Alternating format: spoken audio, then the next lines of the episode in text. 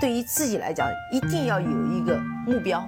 一个企业，它真的要对什么人负责任？嗯，要对社会负责任，嗯，对员工负责任，对股民负责任。这个三个责任，一个国家的发展，实体经济是永远是是顶梁柱。各位好啊，给你一个真实生动的格力电器，我们给的比你要的多。今天是二零二一年的一月八号，是一个周五啊。那这两天呢，我也不想再多说格力了啊。很多人问我。白老师啊，格力没有回购，你看这怎么办？我说他没有回购就没有回购，他只是告诉我们，让我们知道这个事情而已。那他又说，那他没有回购的话，是不是就意味着他后面要打压股价，从而用更低的价格去回购呢？那我说这个呢，一个格力电器也做不了这么大的庄嘛。他说有点无耻，有点不要脸，没有回购，他发什么通知嘛？赶紧回购啊！我想说的是，格力呢，从来都是一家有争议的公司。当然，这个和董明珠的特立独行有关系。很多人呢，是因为看不惯或者是不适应董明珠的风格，从而对格力呢敬而远之。我觉得这个没问题。如果你对这家公司的管理人特别的忌惮、特别的不舒服，那我建议你还是把它卖掉，因为你拿不住的，好不好？格力呢，我们今天就不再多讲了。我呢是想给大家分享一篇文章啊，也是雪球的一个算是比较热的文章吧。作者呢来自于朱九，他呢是做地产投资做了很多年啊。他写了一篇文章，也有点像鸡汤，但是我觉得里面有很多话，真的是说中了很多投资者的这种心声也好。或者是写照也好，我们不妨来听一听，好吗？文章的题目呢叫“投资的天堂却是炒股的地狱”。我们下面进入正文啊。大家喜欢把价值投资和投机啊相对立，其实呢，这只是两种不同的操作模式，本身并没有什么高下之分。价投呢，在市场上一直都是少数，投机的人呢，要远远多于价投。事实上呢，即便是把价值投资者和投机者呢。加在一起也不是这个市场上的多数派。那为什么会有七亏二平一赚呢？因为市场上大部分人是用来赌的，投机还得有机可投啊。对很多人来说，完全是把股市当成了赌场，根本不懂什么是机会，就是来拼运气的。我们三十年呀，国运长虹，股市里的大牛股呢也是屡见不鲜。但凡不贪并且相信常识的人，只是赚多赚少的事情。但不幸的是，大多数人啊都是一直在亏钱，这就不是投资概率的问题了。只有赌徒才会频繁的遭遇这种局面。经过多年的治理啊，虽然还不尽完善，但是现在在 A 股呢，已经比十几年前健康的太多了。尤其是这几年庄股越来越少，绩优股的股价不断的大幅度增长。价值取向越来越明显，但是呢，对于赌徒来说，处处都可以是赌场，事事呢都可以来赌上一回。他们不会研究行业，根本不懂企业，无所谓 ROE，更不在乎什么是自由现金流。但是呢，每个人呢却又身怀绝技，有的善于追涨停，有的善于看龙虎榜，有的喜欢跟大师，有的干脆就是相信自己最近运气比较好。所以，我们经常看到一种奇观：明明是一个毫无发展前景的企业，只是名字里带了一个和科技沾边的字，就可以变成某某的概念股，连续拉上几个涨停板。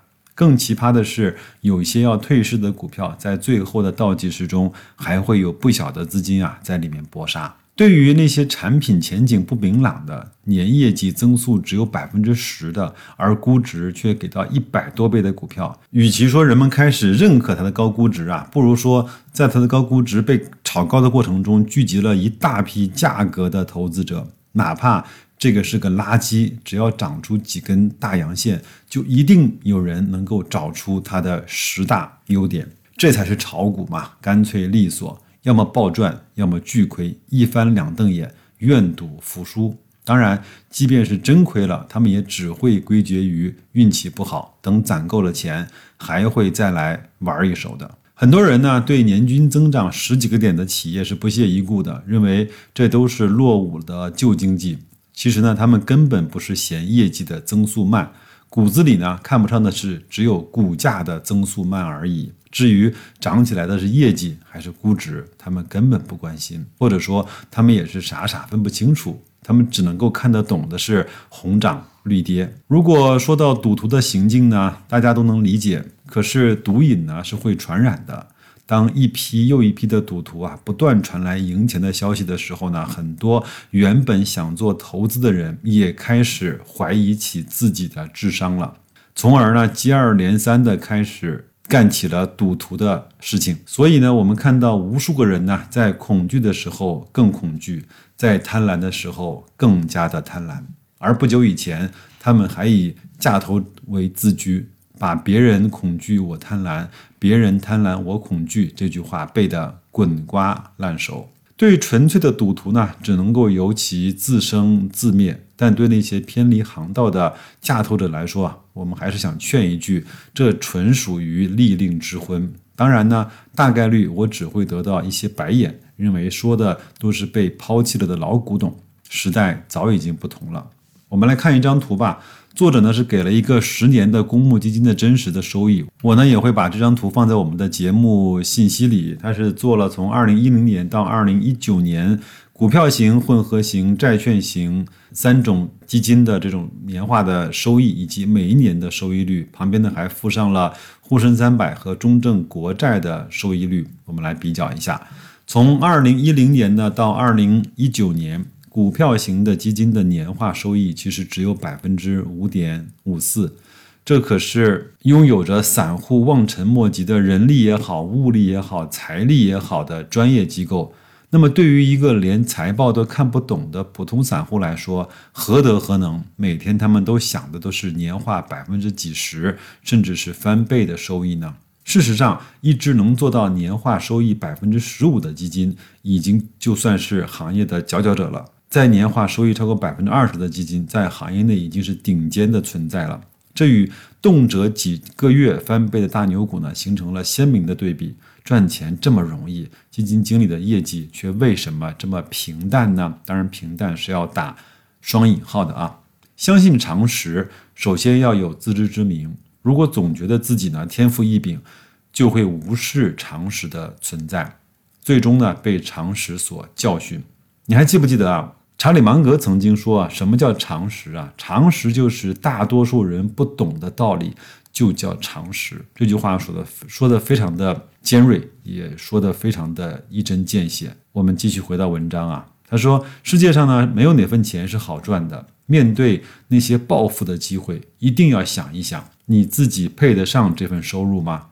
你的能力、见识和努力已经超过了大多数人吗？如此简单的掉馅饼的机会，为什么会落到你这么一个毫无准备的人身上呢？股市里相信什么都可以，就是不要相信运气，因为他走的时候绝不会跟你打招呼的。投资在很多的时候呢是反人性的，看到别人赚钱就觉得自己也可以，看到市场上到处都是某只股票要爆发的消息就赶快的买入。